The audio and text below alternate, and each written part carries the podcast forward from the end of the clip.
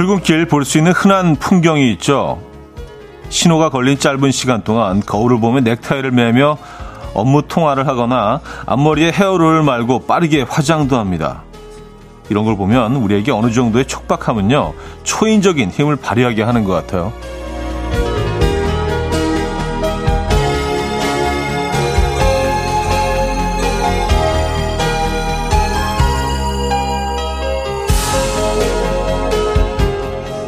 하지만 평소와는 다른 어제 출근길 간병분로에 갇힌 3시간, 한남대기 밑에서 2시간을 보내기도 했죠.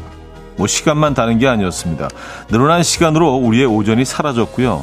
더불어 아무것도 하고 싶지 않을 정도로 의욕도 사라졌습니다. 오늘 아침 상황 어떠십니까? 목요일 아침 이현우의 음악 앨범 빅룽가의 Listening for the Weather 첫 곡으로 들려드렸습니다. 이현우의 음악 앨범 목요일이자 주말권 아침 문을 열었습니다. 이 아침 어떻게 맞고 계십니까? 제가 늘 이 아침 어떻게 맞고 계시냐는 질문으로 시작을 하는데 오늘은 이번 주 내내 굉장히 좀 정말 궁금합니다. 여러분들 이 아침을 어떻게 맞고 계신지요? 한강 수위는 조금 내려간 것 같기는 한데 피해가 정리되고 있는 것 같지는 않습니다. 오늘도 비가 내리고는 있네요. K8901님, 깜빡하고 늦잠을 자면 일어나는 반응 속도와 준비하는 속도가 정말 초인적으로 빨라지는 것 같아요. 썼습니다. 우리가 초인적인 힘을 발휘하게 되는 순간들이 있죠. 살다 보면. 예. 이번 폭우를 통해서도 우리가 슈퍼맨들을 또 여러분들을 또 만나게 됐죠. 예, 이런 극한 상황에서 그런 영웅들이 또 나타납니다. 김효원님도요. 어제 안산에서 서초동까지 빨리 도착해서 다행이다 했는데요. 잠수교 쪽이 막혀서 총 3시간이 걸렸어요. 그래도 저는 다른 분들에 비해서는 양호한 편이었더라고요. 좋습니다. 그러게요. 예, 이런 비슷한 얘기들이 여기저기서 주변에 많이 들립니다. 네, 그래서 특히 좀 피해가 있는 지역을 지나가야 되는 분들은 오늘 그래서 비가 온 이후로는 계획을 다시 짜는 분들도 계신 것 같고 이동 수단도 이제 차를 집에 두고 나오시는 분들이 꽤 늘어난 것 같아요. 오늘 현저하게 길거리에 차가 줄었습니다. 가깝게는 저희 제작진 중에 한 명도 어제 사실은, 아침 일찍 떠났는데요. 생방이 거의 끝나갈 즈음에 도착을 한 거예요. 예, 제가 알기로는 절대로 게으른 친구가 아닌데, 예, 그래서 사실 그 얘기를 또 오래 했습니다만. 그래서 어떤 분들은 너무 차가 막혀 있어서 그냥 거의 움직이질 않으니까 갑자기 화장실 가고 싶어서 차에서 그냥 내려서 화장실 한참 갔다 왔는데 차는 아직도 그대로 그 자리에서 있었다는 그런 목격담까지 들었는데 어쨌든 지금 정상이 아닙니다. 시스템 자체가요. 라디오 멍님이요. 비 피해로 집, TV, 와이파이 다 끊겼는데 통신사 말고 다른 곳에 전화해야 하는 곳이 있나요? 있으면 알려주세요 하셨습니다. 글쎄요. 제가 좀 알아보도록 하겠습니다. 여기에 대한 답을 바로 드릴 수가 없네요. 예. 저도 알고 있는 것들이 한계가 있어서 혹시 아시는 분들 정보 주시면 같이 공유하죠. TV, 와이파이 다 끊겼는데 통신사 말고 이건 어디다 전화를 해야 되는 거죠, 진짜? 예. 애매하네요. 자, 어젯밤에는요, 청주, 대전, 천안 쪽에 비가 많이 내렸다고 하죠. 이쪽 지역에 계신 분들, 괜찮으십니까? 이 아침, 안녕하십니까? 여러분이 계신 곳의 상황도 알려주시고요. 단문 50원, 장문 100원들은 샵8910, 그리고 콩은 공짜로 이용하실 수 있습니다. 직관적인 선곡도 기다리고 있죠. 지금 듣고 싶은 노래 있으십니까? 바로 선곡해 주시고 추천해 주시면, 저희가 틀어드리죠. 선곡된 분에게는 비타민 세트도 보내드립니다. 그럼 광고 듣고 오죠.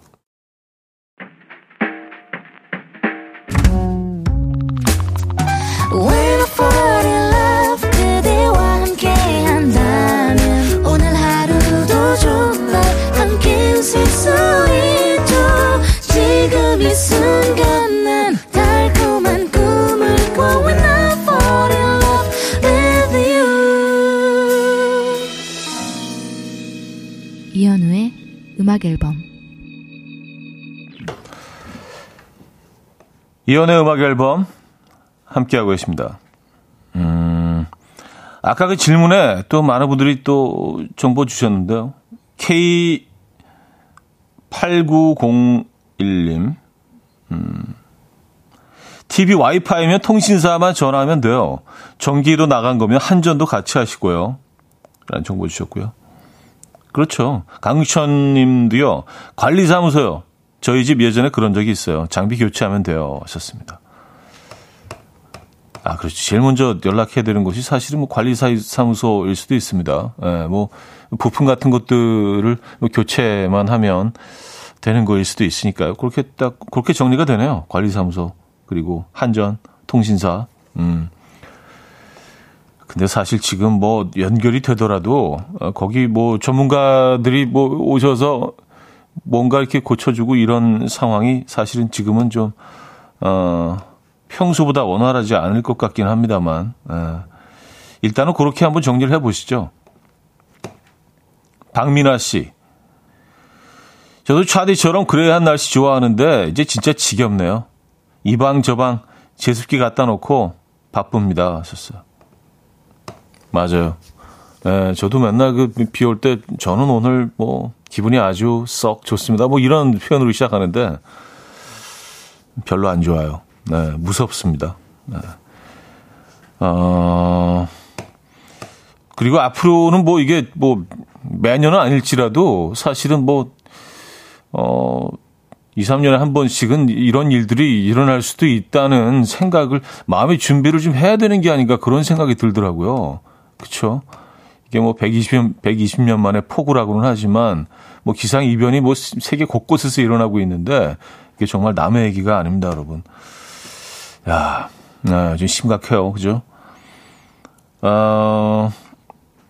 9830님, 강남 대치동과 역삼동 사이에 사는 마라토너입니다. 오늘은 비가 조금 덜 내려서 며칠 만에 좀 달리고 왔습니다. 우산 들고 2시간 뛰었더니 팔이 아프네요. 아니, 이 상황에서 2시간을 뛰셨습니까? 아, 그리고 대치동하고 역삼동 그쪽이면은 거기 피해가 엄청난 곳 아니에요? 야, 이 진짜 마라톤에 대한 열정이 대단하십니다. 네. 아, 2시간 들고 뛰면 팔 아프죠. 우산 들고. 근데 보니까 양재천의 상황이 조금 뉴스에서 봤는데 거기도 뭐 물이 다 뒤집어지고 또 이렇게 막 완전히 그 하천이 넘쳤다가 다시 물이 빠져가지고 정말 무슨 재난여행 영화의 한 장면처럼 물고기들이 막 밖으로 막 나와 있고요.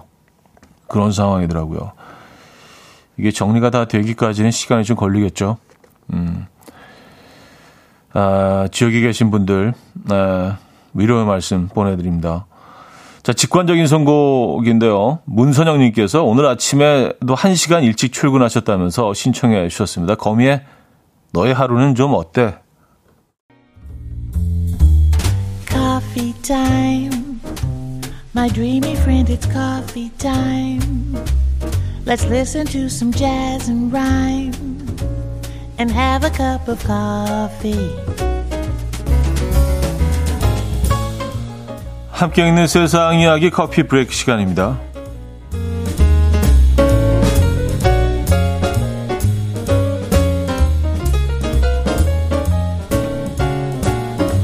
수많은 추억을 공유한 단골 가게가 하루아침에 사라져서 슬펐던 적 다들 있으시죠?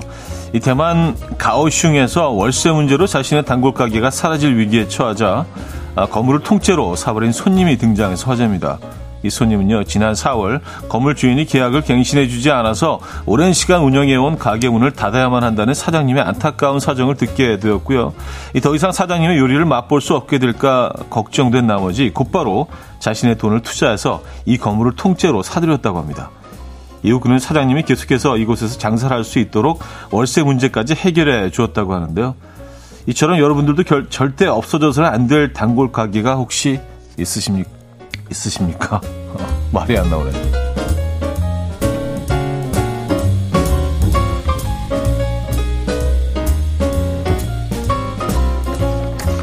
목이 메이네요.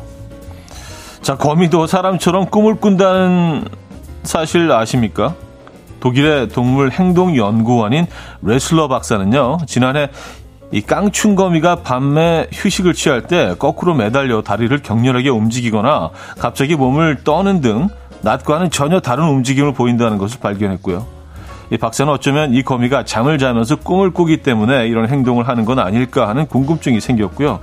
연구원들과 함께 실험을 진행했는데 연구진이 적외선 카메라를 이용해서 깡충거미 34마리를 관찰한 결과 모든 거미가 밤마다 거꾸로 매달려 15분에서 20분마다 한 번씩 약 80초 동안 다리를 움직였다고 합니다. 이는 포유류가 꿈을 꿀 때와 비슷한 반응이라고 하는데요. 과연 거미는 자면서 어떤 꿈을 꿀지 궁금해집니다. 그래서 꿈을 꾼다는 거죠? 그러면 네, 확실한 겁니까? 애매하긴 하네요. 그 거미도 꿈을 꿉니까? 지금까지 커피 브레이크였습니다. 페퍼톤스의 행운을 빌어요. 커피 브레이크에 이어서 들려드린 곡이었습니다. 아, 백문희 씨는요. 흑 벌써 없어졌어요. 집 앞에 제가 사랑하는 매운 치즈 돈가스집이 있었는데 갑자기 공사하시길래 리모델링 하나 했는데 없어지고 카페가 생겼어요. 썼습니다. 아, 근데 이런 집들이 그 노포들이 닫으면 그 자리에 뭐 이렇게 다양한 뭐 새로운 가게들이 들었었지만 제가 이렇게 아는 경우는 대부분 카페였던 것 같아요. 그래서 뭐 그런 생각도 들더라고요. 카페가 이렇게 많은데 야 그래도 이게 경쟁력이 있을까? 뭐 걱정도 되고요. 노포가 사라지는 건 정말 가슴 아픈 일입니다. 뭐 사라지는 건 물론 뭐 너무 가슴 아픈 일이지만 그냥 우리가 기억했던 그 모습을 유지하지 못하고 리모델링을 해서 새로 건물을 짓고 똑같은 브랜드라도요. 똑같은 사장님이 운영을 하셔도 그것도 좀 서운한 것 같아요. 근데 어쩔 수 뭐 예, 건물주 입장에서는 어쩔 수 없는 일이겠지만 예, 소비자 입장에서는 뭐 그것도 사실은 좀 예, 서운한 일이긴 합니다. 자, 여기서 1부를 마무리하고요. 2부에 돌아와서 좀 더 얘기 나누죠. Nothing but Thieves의 Impossible 듣고요. 2부에 뵙죠. 금모리같이 날 숨소리 음악처럼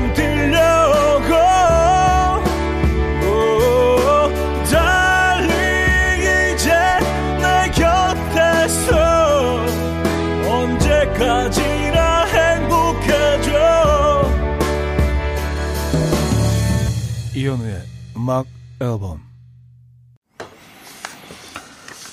이현우의 음악 앨범 함께하고 계십니다. 2부문을 열었고요. 아, 고혜님이요. 차디에게도 그런 맛집이 있나요? 너무 많을 것 같아요. 썼습니다. 아, 단골 가게예요? 뭐 단골 저는 뭐 한 곳을 막 집중적으로 막 계속 다니고 그러지는 않거든요. 그냥 마음속에 담아뒀다가 가끔 한 번씩 이렇게 가고 그런 걸 더 좋아하는데 너무 자주 가면 혹시라도 그 매력이 떨어질까 봐 예, 그런 게 좀 아쉽잖아요. 제가 뭐 그 추억이 있는 오랫동안 다니던 그 냉면집들이 하나 둘씩 사라지고 있어서 뭐 시내에 있는 것들은 뭐 재개발 때문에 그렇고요. 그리고 또 뭐 그런 집들이 하나 둘씩 사라지고 있어서 그런 정도는 좀 아쉽습니다. 근데 아까도 잠깐 말씀드렸지만 이게 더 화려하고 큰 새로 지은 인테리어 정말 카페처럼 해놓은 그런 건물로 옮겨가서 오픈을 하면 좀 느낌이 달라요. 예, 뭐 손때가 묻어있고 내 추억이 묻어있고 또 오래된 뭐 그런 그 딱 그 손잡이에서도 그 세월이 느껴지는 그런 집들 있잖아요. 그래서 들어가면서부터 벌써 이렇게 입구에서부터 벌써 냉면을 먹는 거예요. 예. 벌써 이제 섭취하고 있죠. 그 향부터 그 분위기, 눈으로 벌써, 섭취를 하는 걸 시작을 하는데 그런 것들이 좀 아쉽더라고요. 뭐 어쩔 수 없는 일이지만 그냥 뭐 단순하게 소비자 입장에서만 얘기를 하자면, 예. 또 건물주나 또 사장님들의 입장은 또, 예. 분명히 다르시겠죠. 하지만 소비자 입장에서 뭐 그렇습니다. 그런 것들이 좀 아쉬워요. 특히 시내에 뭐 을지로나 뭐 종로 이쪽에 진짜 아직까지도 좀 오래된 골목들이 꽤 남아 있거든요. 그래서 뭐 40년 된 뭐 순댓국집, 뭐 감자탕집 이런 곳들이 이제 없어질 위기에 처해 있는 것 같아요. 그런 소식들은 좀 안타까워요. 네. 거미가 자면서 꿈을 꾼다. 아니, 거미가 꿈을 꾸면 약간 그 정도 사이즈의 다른 곤충들도 다 꿈을 꾼다는 얘기 아닌가요? 그렇다면 다른 동물들도 다 꿈을 꾸지 않을까요? 뭐 거미만 꿈을 꾸는 건 아닐 거 아니에요, 그죠? 네. 합리적인 의심. 근데 거미가 꿈을 꾸는 건 맞나요? Begin Again이며 거미의 꿈 노래도 나오겠네요. 왠지 무서운 거미 꿈도 꾼다니까 귀엽네요. 집 짓는 꿈을 꿀까요? 하셨습니다. 야, 거미는 정말 어떤 꿈을 꿀까요? 궁금하긴 합니다. 뭐 진짜로 이 아내들이 꿈을 꾼다면 그렇죠. 김윤희 씨는요. 차디 요즘 추어탕에 빠져서 오늘도 아침부터 추어탕에 미꾸라지 튀김 먹고 있어요. 내일 먹을 거 오늘 또 포장해 놓아야겠어요. 차디에 오늘 점심 추어탕 어때요? 아, 추어탕이요? 아, 추어탕 좋죠. 추어탕은, 이 음식은 1년 내내 괜찮은 것 같아요. 겨울에는 물론 뭐 이렇게 뜨거운 국물 쫙 들이키는 거 좋고요. 한여름에도 왠지 추어탕을 한 그릇하고 땀을 쫙 빼고 나면 뭔가 좀 원기 회복이 되는 것 같은 그런 느낌이 있습니다. 저는 뭐 추어탕은 자주 가는 집이 있기는 합니다. 여의도 저쪽 63빌딩 쪽에 굉장히 오래된 집이 하나 있는데 아는 지인 또 뭐 부모님이 하시는 집이라 더 그런 것도 있는 것 같습니다만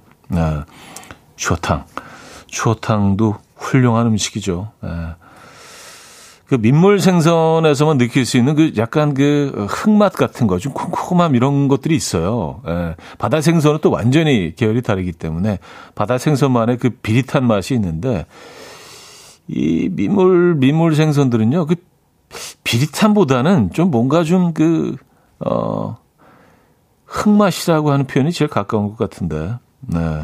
쿰쿰한 흙맛 같은 게 있는데 그게 좀 싫어하시는 분들은 네, 굉장히 싫어하시는데 호불호가 좀 갈리긴 하죠. 그 매력이 또 있습니다. 좀 시골스럽죠. 네. 아, 추어탕인가? 네, 우거지 들어가 있고 소면 이렇게 조금 딱 넣어가지고 처음에 네. 들깨가루 이렇게 좀 넣고요. 이소연님은요, 살짝 이야기하면서 입꼬리가 올라가는 거 보니까 추어탕 진짜 좋아하시는가 봐요. 차디 하셨습니다. 뭐 최애 음식은 아니지만 좋아하죠. 뭐 이런 스타일의 그 뚝배기에 나오는 음식들은 다 좋지 않나요? 어릴 때 정말 싫어했던 음식, 나이가 들면서 좋아하게 된 음식들 있잖아요. 뭐 추어탕도 그렇고 또 순댓국도 그래요. 순댓국도 어릴 때는 저걸 어떻게 먹어? 음식 같지도 않은데 막 그렇게 생각했거든요. 깔끔을 떨던 스타일도 아니었는데 그냥 음식같이 보이질 않았던 것 같아요.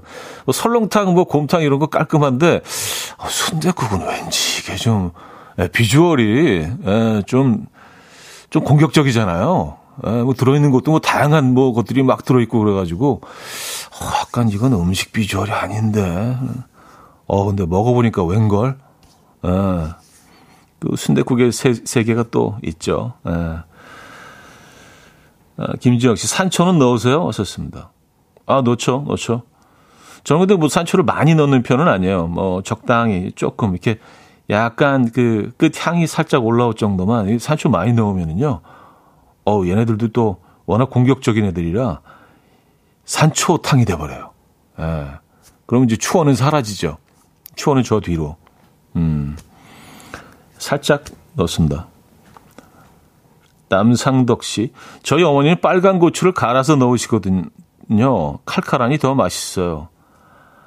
아, 붉은 홍고추, 생고추 말씀하시는 거죠? 아, 예술이죠. 근데 갈아서 넣는 것도 좋지만 이렇게 거의 이렇게 다지듯이 빻아서, 이렇게 넣으면 그 향이 더 강력한 것 같더라고요. 마늘도 그렇고, 이렇게, 칼 옆면으로 콱 터치잖아요. 그러면서 얘가 터지면서 향이 더 증폭된다는 뭐 그런 셰프들은 믿음이 있는 것 같더라고요. 그래서 중국 요리, 중국 그 반찬 중에 오이로 하는 것도 이렇게 옆으로 탁 오이를 쳐서 깨더라고요. 그 오이 향이 훨씬 더 살아난다고. 근데 그게 진짜로 그게 살아나는지 아니면 그냥 팍 터지면서 뭔가 느낌적인 느낌인 건지는 확실히 모르겠습니다만. 뭐 인간의 혀끝이 우리가 생각하는 것만큼 그렇게 발달되어 있지는 않거든요. 우리가 느낄 수 있는 그 맛들이 그렇게 다양하지는 않습니다만. 네. 심리적인 거일 수도 있고요. 아, 파랑 자동차님은요. 추어탕엔 들깨가루 듬뿍 뿌려 먹는 저희 남편은 먹는데 저희 남편은 맑은 게 좋대요. 차딘 들깨가루 뿌리시나요? 썼습니다. 저는 이것도 약간만 넣어요. 예. 들깨가루, 들깨도요, 얘네들도 상당히 강력한 애들이죠. 예. 그냥, 거의 육류에서 느낄 수 있는 그런 강력한 향과 느낌을 가지고 있잖아요. 어떻게 깨가 그럴 수가 있지? 예. 어쨌든, 저는 뭐, 들깨도 약간, 산초도 약간, 예, 살짝. 말이 상당히 길어졌는데요. 자, 일기예보에 떠나려는 그대를 애즈원의 데이 바이 데이까지 들게요.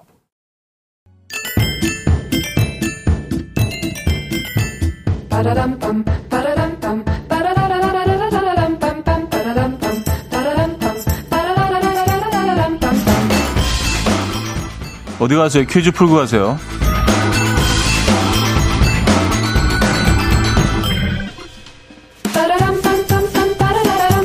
자, 주말권 아침인 목요일, 오늘은요, KBS 쿨 FM 관련 퀴즈를 준비했습니다. 다들 알고 계시죠? 라디오는 89.1MHz, KBS 쿨 FM이잖아요. 그렇죠? 지역마다 주파수가 다르긴 하지만 주파수를 몰라도 걱정할 필요가 없습니다. 전국 어디에나 KBS 라디오 앱 이것만 있다면 청취 가능하죠. 뭐 전국뿐이겠습니까? 뭐 시카고 계신 분도 듣고 있다면 사연 주시고, 뭐 캐나다에 계신 분, 뭐 일본에 계신 분, 어디 뭐 또 뭐 유럽에 계신 분, 전 세계 어디서든지 청취 가능합니다. 실시간 청취와 사연 참여는 물론이고요. 재밌었던 방송은 다시 들으실 수 있는 다시 듣기 서비스도 있습니다. 이용료는 공짜고요. 무료입니다. 청취자와 DJ는 이것 한쪽도 나눠 듣는 사이라고 해서 붙여진 이름 이것. 이렇게 해서 이게 시작됐군요. 휴대폰에 다 이것 심으셨나요? 이거 심으신 분들은 라디오 청취하면서 마음이 좀 콩하실 수 있습니다. KBS 라디오 앱의 이름은 무엇일까요? 1. 콩 2. 깨 3. 팥 4. 쌀. 자, 문자 샵8910 단문 50원, 장문 100원 들어요. 콩과 마이키는 공짜고요. 힌트곡은 리얼그룹의 칠리콘 칸인데요. 이 노래에서 계속 여기에 관해서, 노래 가사에 나옵니다. 뭐, 칠리콩콩, 까라콩콩콩, 까라콩, 칠리콩콩. 한번 들어보시기 바랍니다. 이현우의 음악 앨범. 이현우의 음악 앨범 함께하고 계십니다. 퀴즈 정답 알려드려야죠? 정답은 1번 콩이었습니다. 콩. 칠리콘 까라, 칠리콘 까라. 진짜 그렇게 들리네요. 재밌습니다. 7017님요. 콩 심은데 이현우 있다. 맞습니다. 콩 심으시면 저를 비롯해서 뭐 많은 분들 만나실 수 있습니다. 그리고 지금 화면에 콩이 이쪽 구석에, 이쪽 구석이구나. 여기 나가고 있네요. 구석에. 왜 저기 가서 저러고 있지? 저는 뭐 이렇게 같은 공간에 있지만 굉장히 그 어떤 프라이버시를 좀 이렇게 지켜주면서 따로 또 같이 어차피 인생은 혼자니까 콩 잘 살고 있습니다. 혼자 저기서. 제가 KBS 마스코트 콩입니다. 자, 1번 콩 정답이었고요. 어반자카파 빈지노의 목요일 밤 들려드리고요. 3부에 뵙죠.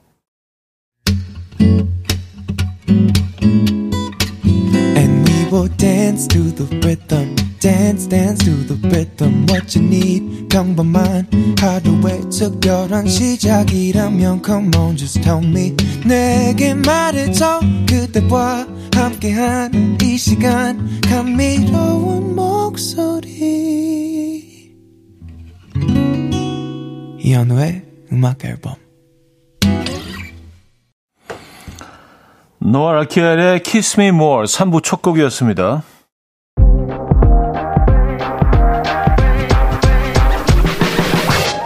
이온의 음악 앨범 8월 선물입니다.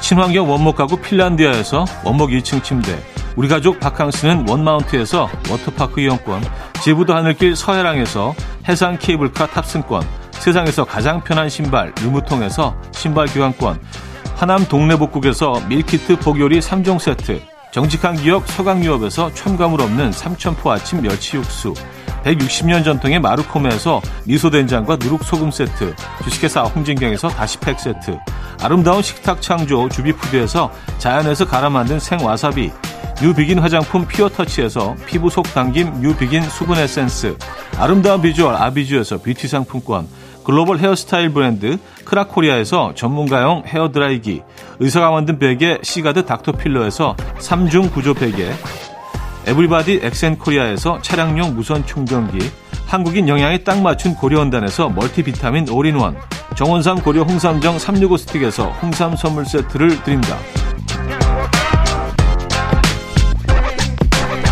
Oh, that's real good.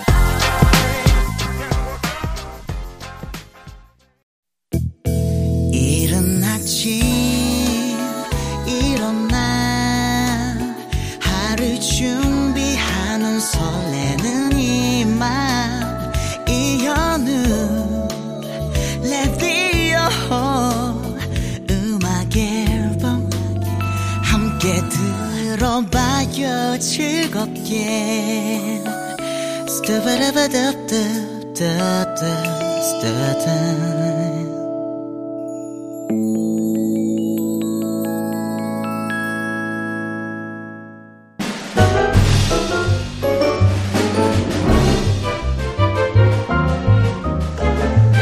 이 대사만 들어도 장면이 눈앞에 그려지는 분들 있죠.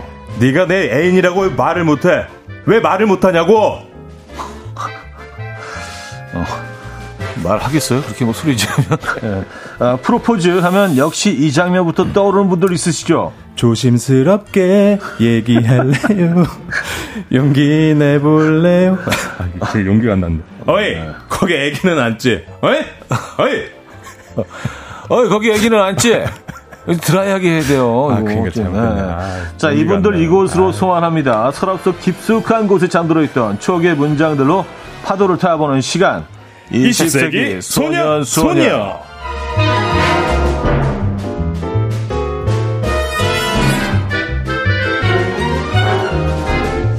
자, 목요일을 목 빠지게 기다리게 만드는 목요일의 남자 조팅현 씨 나왔습니다. 목 빠져서 말을 못하겠습니다. 조팅현 씨도 목이 빠졌어요? 전 목 빠졌습니다. 안녕하세요, 조팅현입니다. 저는 목이 빠졌죠. 조팅현 씨 기다리느라고. 저도 계속. 약간 네. 길어진 것 같지 않아요? 네. 약간 사슴 느낌 나죠? 다이어트 하시는 것 같아요. 아니요. 라인이, 예. 아니요. 보통 이러고 있다가 오른쪽 목을 좀 폈어요. 네. 자세만으로도. 네. 아, 진짜. 네. 비가 많이 왔습니다. 네, 비가. 네. 오시는 길 어떻게 좀 잘 오셨어요? 네, 중간중간 약간 통제되는 구역이 있었는데. 통제가 좀 많이 그래도 풀리긴 했죠, 상대적으로. 네, 제가 오랜만에 또 이렇게 일주일에 한 번씩 이제 여기로 오다 보니까. 네. 이제 지리를 잘 좀 그래가지고. 네. 그래도 일찍 출발했어가지고. 네. 제 시간에 왔습니다. 목 빠지게 기다리고 있었으니까요. 네. 서초 쪽에서 오셨잖아요. 네네네네. 이렇게 쭉 왔습니다. 네. 그쪽이 피해가 워낙 좀 있었어가지고. 네. 우면산도 지금 뭐 우려된다는 소식도 계속 돌려오고 있고. 그렇습니다. 네. 괜찮으신 거죠? 네네네. 저희는 참 다행인데 그래도 비 피해 입으신 분들이 많으셔가지고 네네. 굉장히 걱정이 많이 되고 예. 굉장히 좀 우울한 한 주인 것 같습니다. 네. 그러니까요. 네. 이게 뭐 오늘도 계속 온다고 하죠. 내일 아침까지 온다고 하는데 네. 네. 이제 뭐 점점 충청권으로 지금 내려가고 있는데 있어요. 거기도 많이 또 피해를 입으신다고 하셔가지고 걱정입니다. 아 그래요. 이게 뭐 어떻게 대비를 해야 되는지 모르겠습니다. 그러니까요. 이 정도로 오면은 이거 참 예, 심각합니다. 네. 아, K1141님 쪼르디 연기 어쩔. 아 용기가 안 나가죠. 죄송합니다. 그래요. 오영희 씨, 발연기. 아니, 약간 좀 일부러 그러신 거잖아요. 연기 훨씬 잘하시잖아요. 아니, 너무 잘하면 또 밉상이잖아요. 아, 맞아. 잘, 뭐, 얘는 뭐 다 잘해. 뭐, 그런 얘기 들으면. 아, 잘할 수 있는데, 아, 좀 그래가지고 조금 못해봤네. 네, 죄송합니다. 의도적으로 그러신 거죠? 그러니까 약간 인간미를 네. 보이려고. 아, 네. 약간 허당 느낌. 아, 네네네. 잘할 수 있는데. 자, 이시원 씨, 로봇? 누구예요? 아, 그러니까요. 아. K2037님, 조르디 용기 내보세요. 네, 용기 내도록 하겠습니다. 네. 김정희 씨, 이 시간 처음 접하는데요. 조충현님 덕분에 기대가 급상승. 아, 김정희님, 열심히 해보도록 하겠습니다. 네. 라는 사연도 보내주셨고요. 많은 분들도 응원해주시네요. 네. 그리고 그나저나 그 지난주에 이곳 KBS에서 찍은 조충현 씨 웨딩 사진 얘기가 잠깐 나왔었는데. 제가 얘기했었죠. 네네. 우리 충현 씨가 그 사진을 또 찾아오셨어요. 아, 또 우리 차디께서 궁금해 하셨어가지고 제가 계속 한 주간 계속 생각을 했거든요. 그래서 찾아가지고 제가 갖고 왔는데 한번 보시겠습니까? 야, 저거 봐봐요. 저 구름달이라고 하죠. 네, 신간과 공간 연결하는 저기에서 웨딩 스냅 사진을. 아, 저 봐봐요. 달이 얼마나 뛰어 점프가. 아, 저만 해도. 저게 그 어떤 그 아내분의 지금 다리가 다 있는 곳과 비교해 보니까 한 30cm는 올라갔네요. 굉장히 즐거울 때. 저 용기가 많이 났을 때요. 저 때는 파이팅 넘쳤을 때. 하얗기 때문에 이게 잘 분간이 안 되는데, 이건 또. 네. 본관 앞에 계단에서. 네, 의미 있는 곳이니까요. 뒤에 또 KBS 딱 보이게. 애사심 굉장히 넘치고 있었던 그 느낌이어가지고. 야 사랑스럽습니다. 네. 구름이 그린 달빛. 그때 당시에 유행했던. 드라마. 아. 네. 저 뒤에 그 KBS. 제가 콩인가? 모자 쓰고 있는 애. 쟤는 KBS 마스코트죠. 맞아, 마스코트예요. 네, 라디오는 콩이고. 그렇죠. 네, KBS 마스코트. 네. 또 아름다운 사진을 또 공유해 주셔서. 또 추억이 또 빠져드네요. 네. 아니, 근데 저희 제작진이. 네. 이 질문 좀 해달라고. 어떤 거요? 네. 그렇게 애사심 넘치는데 왜 퇴사하셨냐고. 아니, 이렇게 애사심 충만해서. 웨딩 촬영도 네. 한국 방송에서 하시고 네. 이 역사 깊은 네, 여의도에 유일하게 네. 남아있는 방송국 네. KBS에서 하시고 근데 이게 퇴사를 하셔가지고 네. 아이러니하네. 아이러니해요. 이건 참 그래서 의외다. 3년 동안 전 계속 여기만 바라봤어요. 그러다 보니까 진짜 오늘도 민망하네요. 많이 사랑해 주시기 바라겠습니다. 그래서 이제 우리가 분석하기로는 참 특이한 애사심, 독특한 애사심. 그러니까 멀리서 너를 사랑하련다. 아까 뭐 이런 느낌입니까? 네네. 가질 수 없는 너 막 이런 느낌? 즉흥곡으로 오늘 선곡을 하나 해주시면 안 돼요. 가질 수 없네. 자, 매주 목요일 함께하는 네. 20세기 소년소녀. 어떤 코너인지 살짝 좀 설명도 해주세요. 네, 20세기 추억의 문장들을 소환해보는 코너인데요. 친구랑 주고받은 편지, 뭐 나만 보기 아까운 일기장, 또 그때 당시 덕질했던 내 기록 등등 그때 그 감성 불러일으킬 수 있는 글이라면 어떤 글이라도 좋습니다. 자, 보내주실 곳 소개해주세요. 네, 단문 50원, 장문 100원의 문자 샵8910 무료인 콩도 열려있고요. 이현우의 음악앨범 카카오톡 플러스 친구로도 받고 있습니다. 사연에 채택되신 분들께는요 저희가 푸짐한 선물 보내드릴게요. 네. 푸짐한 선물 보내드립니다. K 0137님 네. 너무 사랑해서 헤어졌어요. 이런 느낌인가 보다. 사랑하기에 떠나신다는 맞는 것 같아요. 사랑하기에 떠난다. 그 사랑의 깊이를 우리가 어떻게 가늠할 수 있겠습니까? 진짜 사랑합니다. 거의 심해에 가까운 그 깊이. 네. 그래서 저희가 또 바로 이 지금 대화에 어울리는 곡을 이어서 들을게요. 노래 듣는 동안 여러분들이 사연 보내주시면 아주 반가울 것 같습니다. 네. 뱅크의 가질 수 없는 너. 자, 뱅크의 가질 수 없는 너 들려드렸습니다. 네. 저희가 보이는 라디오의 하단 자막에 조충현 통빈 조충현의 뱅크 장고 막 이렇게 해주셨는데 센스가 너무 좋. 예. 제작진들 열일하죠. 네. 순간 재치가 너무 하시네요. 예. 진짜. 예. 가끔은 굳이 왜 저렇게까지 해야 될까? 뭐 그런 부분도 있긴 하지만. 즉흥 선곡을 제가 저 뽑혔으니까 네네. 저 선물 주시는 건가? 아유. 자, 매주 목요일 이현우의 음악 앨범 조팅현 씨와 20세기 소년소녀 함께하고 있습니다. 방학을 맞아서 저희가 미리 인별그램을 통해서 우리 아이들이 어렸을 때 쓴 일기를 보내주십사 부탁을 드렸는데 정말 많은 친구들의 일기가 도착했습니다. 네. 만나볼까요? 네, 그 우리 그 처마님이 보내주셨는데요. 우리 친구가 무려 7살 때 쓴 일기라고 합니다. 날짜 1월 3일 날씨 추움 제목 썰매 오늘은 아빠가 썰매를 태워줬다. 어찌나 못 끌던지 다음엔 그냥 엄마가 태워줬으면 한다. 와 7살 다 알아. 와 저 야 썰매라고 저기 보니까 일기를 썼는데 화가 많이 났네요. 한 두 칸, 세 칸을 그냥 막 썼어, 그냥. 썰매. 아빠 너무 못 태워요. 엄마가 태워주세요. 하면서, 엄마 보라고, 아빠 보라고. 야 이 필체, 어떤 화가 그쵸. 느껴져요. 그쵸, 그쵸. 좀. 야. 저 이번에 찢어졌을 것 같은데, 공책이. 예. 태워줬으면 한다. 점을 그냥 꽝 찍었네요. 예. 아빠가 썰매를 태워줬다. 어찌나 못 끌던지. 이야, 7살 아이가. 네. 아이들 썰매 끌어주십니까? 저 아직 100일도 안 돼가지고. 아, 그렇구나. 네. 어떻게 끌어주셨습니까? 아, 저는 사실. 애기 둘이잖아요. 네네네. 둘을, 유치원 시절까지는 끌어줬던 것 같아요. 어떻게? 한 번은 눈이 정말 많이 왔는데, 저희 홍대 쪽에 살잖아요. 예. 그래서 이제 한강 둔치 여의도 쪽으로 건너와서 여의도 둔치에서 막 애들 썰매 끌어주고 있었어요. 네. 근데 KBS 뉴스팀이 한강 공원에 장면을 담겠습니다. 썰매 끌어주고 있는 아빠의 모습 보여서 인터뷰를 하자 그러는 거예요. 그때 제가 이렇게 막 완전히 다 싸매고 있었거든요. 추우니까. 네. 그래서 이거 인터뷰를 해야 되나 말아. 애들한테 좋은 기억이 될 텐데. 뉴스크림으로 나가면 그래서 제가 사실은 KBS 라디오 진행하는 이현우인데요. 제 이름은 내보내지 마시고요. 그냥 마스크 쓸 테니까. 진짜. 그냥 동네 아빠로 해서 뉴스에 나갔어. 하얀 자마 동네 아빠. 7시 뉴스에 나갔어. 아들 바보. 와. 아들 바보 동네 아저씨. 와. 네네네. 야 그날 그러면 아이들의 일기에는 아빠가 썰매를 끌어줬다. 네. 뉴스도 나왔다. 뉴스에도 나왔다. 이렇게 애들도 썼을 겁니다. 그 순간 되게 고민하셨을 것 같은데 또 아이들을 위해서 같이 또 인터뷰도 해주시고. 네네네. 야 정말 훌륭한 아버지시다. 그래서 거기 계신 분들도. 이걸 어떻게 이걸 담아야 되는지 말아야 되는지 약간 고민하시더라고요. 기자님도 깜짝 놀랐겠죠. 예, 안녕하세요. 안녕하세요. 갑자기 어색하면서. 음악 앨범 잘 듣고 있습니다. 그러니까 팬이에요. 감사합니다. 그런 일이 있었어요. 야, 우리 제작진 작가님께서 멋있다고. 또 이렇게 또 훈훈한 또 은근슬쩍 또 이미지 세탁을 위해서. 아닙니다. 근데 팩트니까. 나 이런 사람이에요. 왜냐 7시 뉴스에 나온 거잖아요. 없었던 일 아니에요. 그러니까요. 그 자료 찾아보면 나오거든요. 자료 나왔습니다. 네, 그러니까요. 알겠습니다. 너무 좋다. 자, 같은 친구가 써준 일기 하나만 더 제가 읽어드리도록 하겠습니다. 네.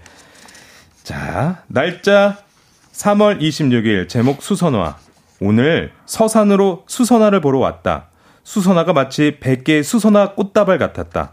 수선화가 천송인 피어있는 것 같았다.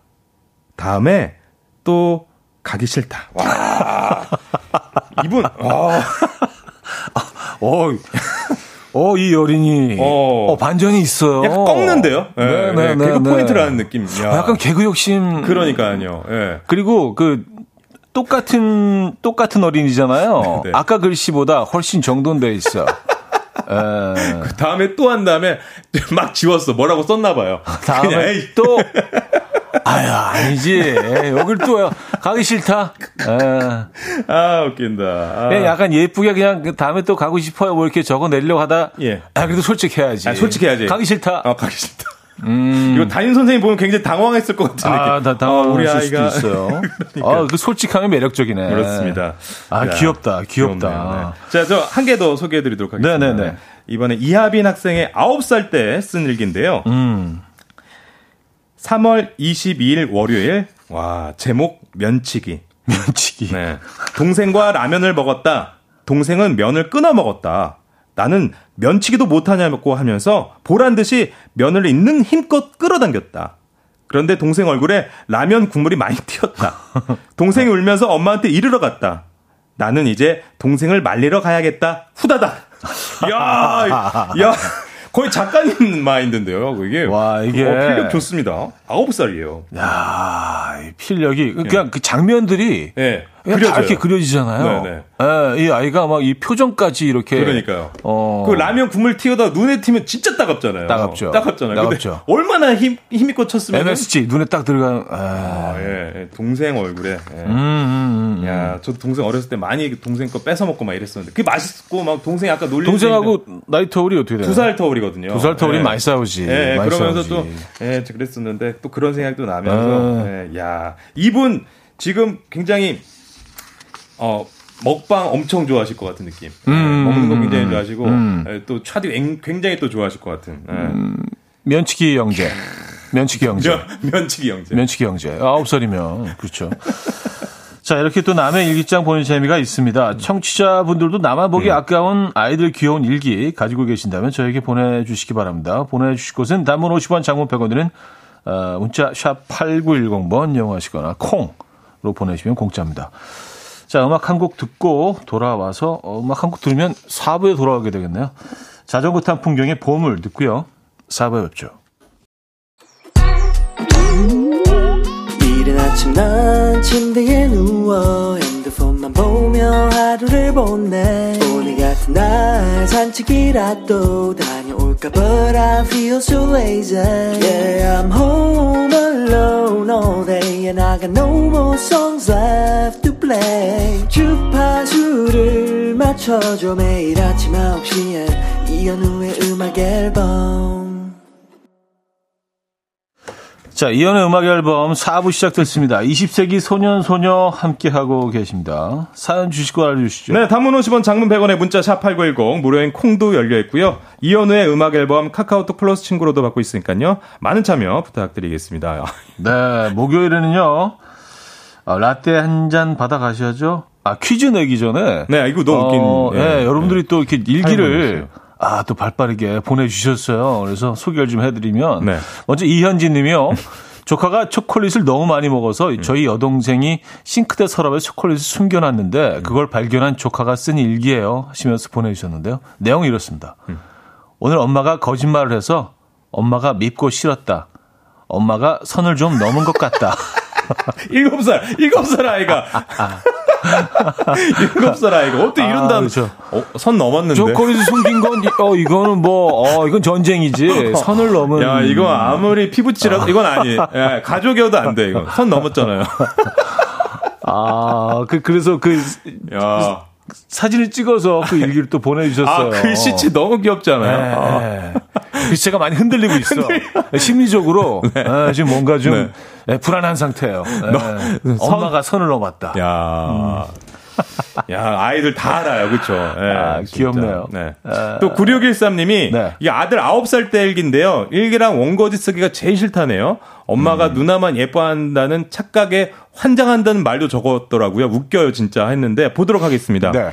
엄마한테 혼났다. 누나 교복을 찾으러 가게에 갔을 때 엄마가 누나 명찰을 가져오라고 나한테 화를 냈다. 차에 탔을 때 누나가 분명 가지고 간 걸 똑똑히 봤는데 나한테 엄마가 책임지라고 했다. 억울했다. 집에서 누나가 때려서 고통을 느끼고 있을 때 엄마가 잔소리로 날 또 각성시켰다. 잠깐만요. 타임. 9살인데 각성시켰다 막. 야, 진짜. 아이들 일기 잘 봐야겠네요, 여러분들. 그러니까요. 청취자 여러분들. 귀엽습니다. 일기가 몇 개 더 있는 것 같죠? 네, 하나 더 읽어볼까요? 소개해드릴게요. 4022님, 저희 아이 7살 때, 식물 관찰 그림 일기예요. 그림 그리다가 지쳐서 글을 못 쓰겠다고. 하시면서. 사진이 있다고 하셨네요. 사진 또 보내주셨고요. 와, 대박이다. 사진을 지금 올리고 있는데 좀 약간 기술적인 문제가. 와, 그래도 많이들 올려주시네요. 정말 고맙습니다. 진짜. 네네네. 4학년 아들이 방학 숙제로 일기 쓸 게 없다면서 지은 시에 왔으면서 시도 보내주셨는데. 야, 시다. 제목, 놀자. 이 몸이 심심하여 놀려고 하려 하니 숙제가 태산이요. 하고픈 마음이 티끌이라 짜증이 절로 나니 게임이나 하려 하오. 야, 뭐 시조야, 우와. 시조. 태산이 높다, 대하늘을 메이도다.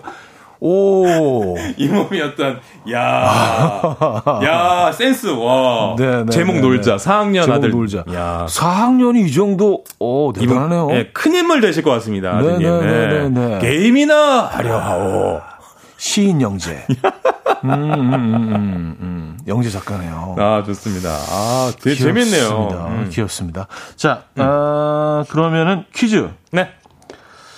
자, 목요일은 라떼 한 잔 받아가셔야죠. 퀴즈 풀고 라떼 받아가는 시간. 라떼 퀴즈! 자, 먼저 준비된 컷 함께 듣고 오시죠. 한국 역사의 새로운 이정표. 월드컵 8강 진출을 이뤄내기를 바랍니다. 이정수 선수가 잡았어요. 그렇죠. 자, 여기서 자, 돌파를 하고 지금 바로 중앙에 있는데. 자, 중앙에 이정표 강하게 올렸는데. 자, 이정표 올려졌습니다. 아! 그렇죠!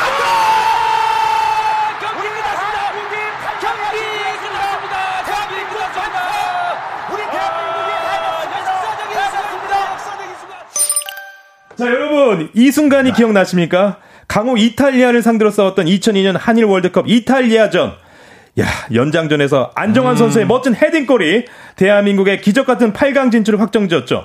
8강 진출을 확정짓던 순간, 여러분 다시 한번 들어보시죠. 한국 역사의 새로운 이정표. 월드컵 8강 진출을 이뤄내기를 바랍니다. 이천수 선수가 잡았어요. 그렇죠. 자, 여기서 자, 돌파를 하고 지금 바로 중앙에 있는데. 자, 중앙 이영표 강하게 올렸는데 그렇죠? 이영표 올려졌습니다.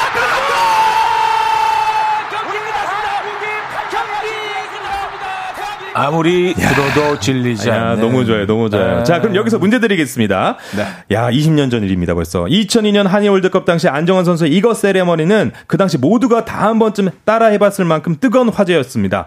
골을 넣고 나면 안정환 선수가 항상 이것에다가 키스를 했었죠. 자, 여러분, 이것은 무엇일까요? 보기 드리겠습니다. 1번 목걸이, 2번 귀걸이, 3번 반지, 4번 정수리. 정수리. 정수리 매력적인데요. 그러니까, 정수리에 이렇게 딱 키스를 한번 하고 독특할 수도 있겠네요. 골키퍼 정수리에 막. 정수리. 자, 한 번 더 문제 알려주세요. 네, 2002년 한일 월드컵 당시 안정환 선수의 이것 세러머니가 유명했는데요. 이것은 무엇일까요? 1번 목걸이, 2번 귀걸이, 3번 반지, 4번 정수리.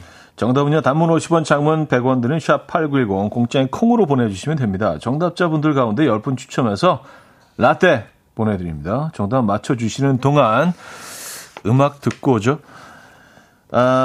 이 곡이 2002년 최고 유행했던 팝송이라고 기록이 되어 있습니다. 에브릴 라빈의 스케이터 보이. 에브릴 라빈의 스케이터 보이 들려드렸습니다. 아, 이 노래가 이 해에 그러니까요. 인기 있었군요. 근데 그냥 온통 월드컵이어서 뭐 그냥 오필슨 코리아 외에는 저는 음악을 하는 사람인데도 불구하고 별로 기억이 안 나요. 다른 거는. 그냥 붉은아마 빨간색 그 티셔츠와 태극기 물결 그리고 오필슨 코리아 외에는 2002년은 뭐 다른 기억은 뭐 많이 없습니다. 정말 행복했던 그 추억이었던 것 같습니다. 네. 그리고 떠오르는 장면이 하나가 아직까지 잊혀지지 않는 장면이 그 막구정도 로데오골이 이제 막 그때 그 청년들이 막 뛰어나와서 그때 외국 차가 하나 지나가고 있었는데 그 위에 다 뛰어 올라갔어. 네, 점핑을 하고 막 두드리고 그 버스에 올라가고 막 그랬잖아요. 네. 그리고 그냥 경적을 빵빵빵빵빵 하고 지나가면 사람들 다 대한민국 손뼉 치고 막 같이 하나 됐었던 그때. 네. 그 BM 땡 차였는데 BM 차. 완전히 야, 그냥 모습을 알아볼 수 없을 정도로 찌그러져가지고. 네. 근데 그래도 뭐 그거 뭘 할 수가 없었던 그런 분위기예요. 그죠? 네. 그리고 앞으로 지나갈 수도 없어. 사람들이 꽉 차 있어서. 야. 그때 그 운전하던 분의 표정을 아직까지 잊을 수가 없어요. 기쁘긴 한데 내 차는 이렇게 되고. 그치. 이게 막 만감이 교차하는. 이거 기뻐해야지, 뭐 화를 내야 될지. 자, 그러니까 퀴즈 내드렸죠. 네. 자, 정답 알려드리도록 하겠습니다. 네. 자, 정답은요. 2002년 한일 월드컵 당시 유행했던 안정환 선수의 이것 세레머니 정답 3번 반지였습니다. 반지. 오, 반지 오죠. 오, 요 저거. 아, 반지의 제왕. 네, 이때 키스한 요 반지 지금의 아내이자 당시 여자친구였던 이혜원 씨와의 커플링이었다고 합니다. 안정환 선수 이 멋진 세레머니로 네. 반지의 제왕이라는 수식을 얻기도 했습니다. 네네네. 야, 그리고 그때 당시 또 그 안정환 선수는 그 꽃보다 아름다운 미모로 정말 그라운드 위에 테리우스라는 별명. 아, 머리 또 맞아. 장발 딱 해가지고. 네. 아, 살짝 웨이브. 예. 네. 또 현빈 씨와 함께 찍었던 화장품 광고. 요거 혹시 기억하십니까? 야. 아, 지금 뭘까 기억이 나네. 와, 지금 현빈 씨 진짜 잘생겼는데. 안정환 선수. 솔직히 더 잘생긴 것 같아요, 진짜로. 네. 아, 저 때는 지금도 멋지시지만. 네. 그 골 장면들을 기억하고 있는 사람들한테는요, 여성분들은 물론이지만 남자 여자 떠나서 진짜 그냥 그 전 국민이 사랑하는 캐릭터였죠. 원빈, 장동건, 안정환 3샷. 이야, 와, 너무 멋있어요. 너무 멋있어요, 진짜. 자, 많은 분들이 정답 주셨습니다. 어려운 문제 아니었죠? 네, 맞습니다. 정답자 가운데 10분 추첨해서 지금 바로 라떼 보내드립니다. 정답 보내주신 분들은 핸드폰 확인해 주시고요. 그럼 계속해서 사연 만나볼게요. 네. 자, 정님이 1993년에 쓴 일기를 또 보내주셨습니다. 자, 알려드릴게요.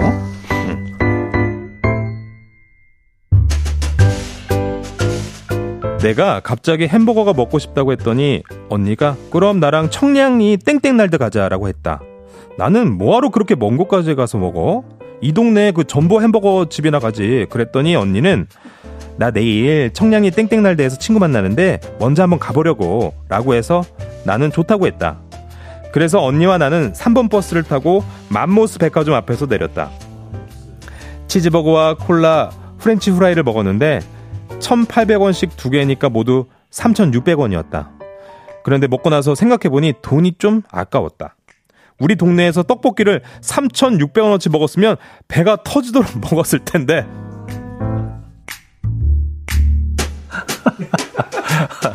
야, 아, 그래요. 네. 그 지역을 좀 아시는 분들은 맘모스 딱 나왔을 때, 맘모스, 그렇군요. 라고 하셨을 것 같고, 땡땡 날드면은 요 엠브랜드가. 그쵸. 아마 이때가 들어온 지 얼마 안 됐을 때였을 거예요. 93년도니까요. 네네네. 사전 답사를 가셨다고. 여기 이렇게 동선을 이렇게 체크하고. 그쵸. 잘 오기 위해서. 야, 진짜 1,800원씩 했다면 지금 생각하면 물가를 생각하면, 굉장히네요. 그쵸. 네. 1,800원의 세트 메뉴. 그렇죠. 지금은 이제 한 3배 정도 오른 건가요? 3배? 3배 정도? 3배, 4배 정도 오른 거죠, 지금은. 네. 93년. 30년 전 이야기 보내주셨습니다. 야, 전보 햄버거도 진짜, 오래된 진짜 추억의. 전보 햄버거. 야. 근데 이 엠브랜드가 들어왔을 때는 이건 정말 좀 혁신했어요. 많은 사람들이 기다리고 있었던 브랜드였기 때문에 정말 혁명적인. 예. 그때만 해도 그렇게 받아들여졌었죠. 그렇죠. 네, 좀 분위기가. 네. 처음 엠브랜드 드셨을 때 느낌이 어땠나요? 이거 무슨 어렸을 때죠? 그렇죠. 이게 무슨 맛이야 생각 들 정도로. 그러한 제 기억에 95년도쯤에 도땡땡 피자도 들어왔었던 것 같아요. 94년, 95년 그때 정도. 그때 되게 많이 들어왔나 봐요. 도? 네, 도땡땡. 그 30분 안에 오는 거. 피자? 네, 피자. 요때가 많이 들어왔어요. 도미? 네, 도미. 도미. 역시, 세련된 차디. 진행 능력 최고입니다. 그때 많이 들어왔나봐요. 93년, 94년, 95년? 저는 엠브랜드 처음 왔을 때를 기억하니 중2 때인가? 중2 때였어요. 중2 때 그랬던 것 같아요. 근데 딱 들어서는 순간 감자튀김의 향이 난생 처음 맡아본 향이야. 음식에서 어떻게 이렇게 매력적인 향이 날 수가 있지?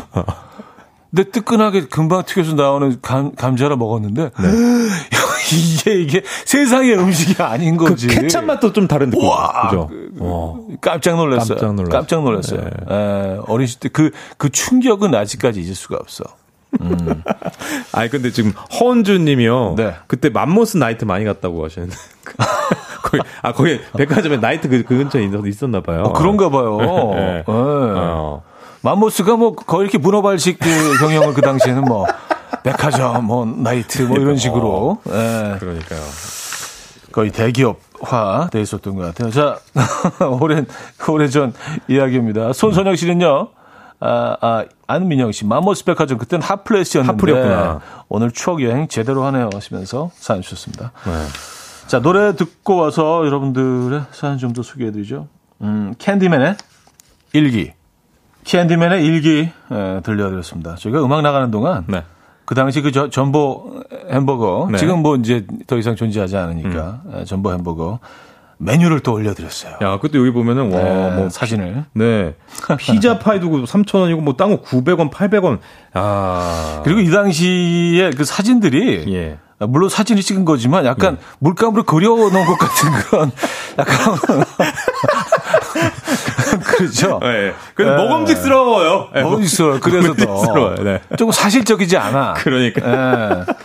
색깔도 좀 비현실적이고 네. 그래서 더 좀 먹음직스러운 것 같습니다. 아니 지금 문자 보니까 맘모스 난리 났습니다 지금. 예. 네네네. 허은주 씨 맘모스 나이트 7층에 있었어요.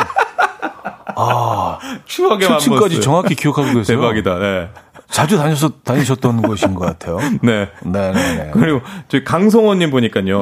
맘모스 옆에 그 기차다방 아시는 분 계시나요? 그 신청곡 받고 DJ는 음악다방 자주 갔었는데, 아, 거기서 테이블 붙여놓고 그 미팅도 했었고, 막 이러면서 지금 난리가 났습니다, 지금. 아, 그때 그 추억에 지금 빠지셔가지고. 다방에서 미팅을 하셨군요. 아, 테이블 붙여놓고 미팅하셨대요. 하긴 이때는 카페가 많이 없었겠죠, 그렇죠? 다방이 좀 많았었던 것 같아요. 다방. 국내 다방도 많았고. 네. K2539님 짜장면도 500원 하던 시절이 있었는데. 아, 이거는 이제 한참 더 거슬러 올라가, 500, 한참 더 거슬러 올라가죠. 아, 그, 지금, 청취자분들이 지금 추억에 네. 푹 빠졌어. 네네네. 네. 좀 멀리 가셨어요. 멀리 갔어. 네네. 김기화 씨. 아, KF땡의 비스킷도 신세계였는데. 그 진짜 맛있었어요. 아, 근데 저 그거 진짜 좋아했어요. 아, 그 잼 나오잖아, 잼. 예, 중간에 탁 해가지고, 그 잼 꽉 짜 넣어가지고. 아니, 무슨 이런 빵이 있어. 이게 무슨 떡도 아니고. 뭐. 겉엔 바삭한데, 뭐 카스테라도 아니고, 뭐. 약간 달콤한 것 같으면 네. 그렇게 달지도 않고 고소하면서. 네. 약간 안에는 또 부드러우면서 겉에는. 이야. 진짜 맛있었어요. 네. 이게 네. 신세계지, 신세계지. 어떻게 보면 그 비스킷 그 다 안 익었었던 것 같기도 하고 뭔가 느낌이 안에 또 촉촉해서 이거 덜 익었네. 근데 그치, 원래 그래. 그치. 이게 원래 그런 거야. 그러니까. 네.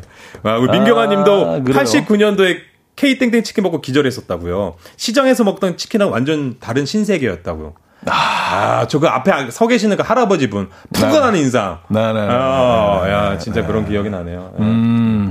아, 이게 KF땡도 정말 혁명이었죠. 네. 아. 광고 듣고 옵니다. 네.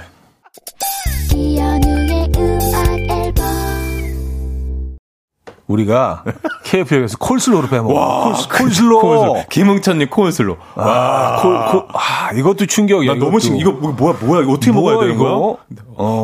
이거 무슨 후르츠도 아니고 약간 채소 같은데 어떻게 이런 맛이 나? 새콤한데 되게 맛있어. 이 아삭거림은 도대체 뭐지? 네, 거기에 옥수수 하나씩. 야. 그러니까요. 콜슬로. 아, 지금 이게 너무 참 흔한 음식이 됐지만 네. 처음 접해봤던 그 어린 시절에는 이게 정말 충격이었습니다. 맞습니다. 네. 아유. 자, 오늘도 수고하셨고요. 예. 다음 주에 저도 뭐 이런 얘기 좀 더 하죠. 네, 목 빠지고 기다리겠습니다. 목 빠지게. 네. 저도 사슴 모양으로 기다리겠습니다. 네. 수고하셨습니다. 네. 자, 라이프 인 모노의 라이프 인 모노 오늘 마지막 곡으로 준비했습니다. 이 음악 들려드리면서 인사드립니다. 여러분, 빗길 조심하시고요. 내일 만나요.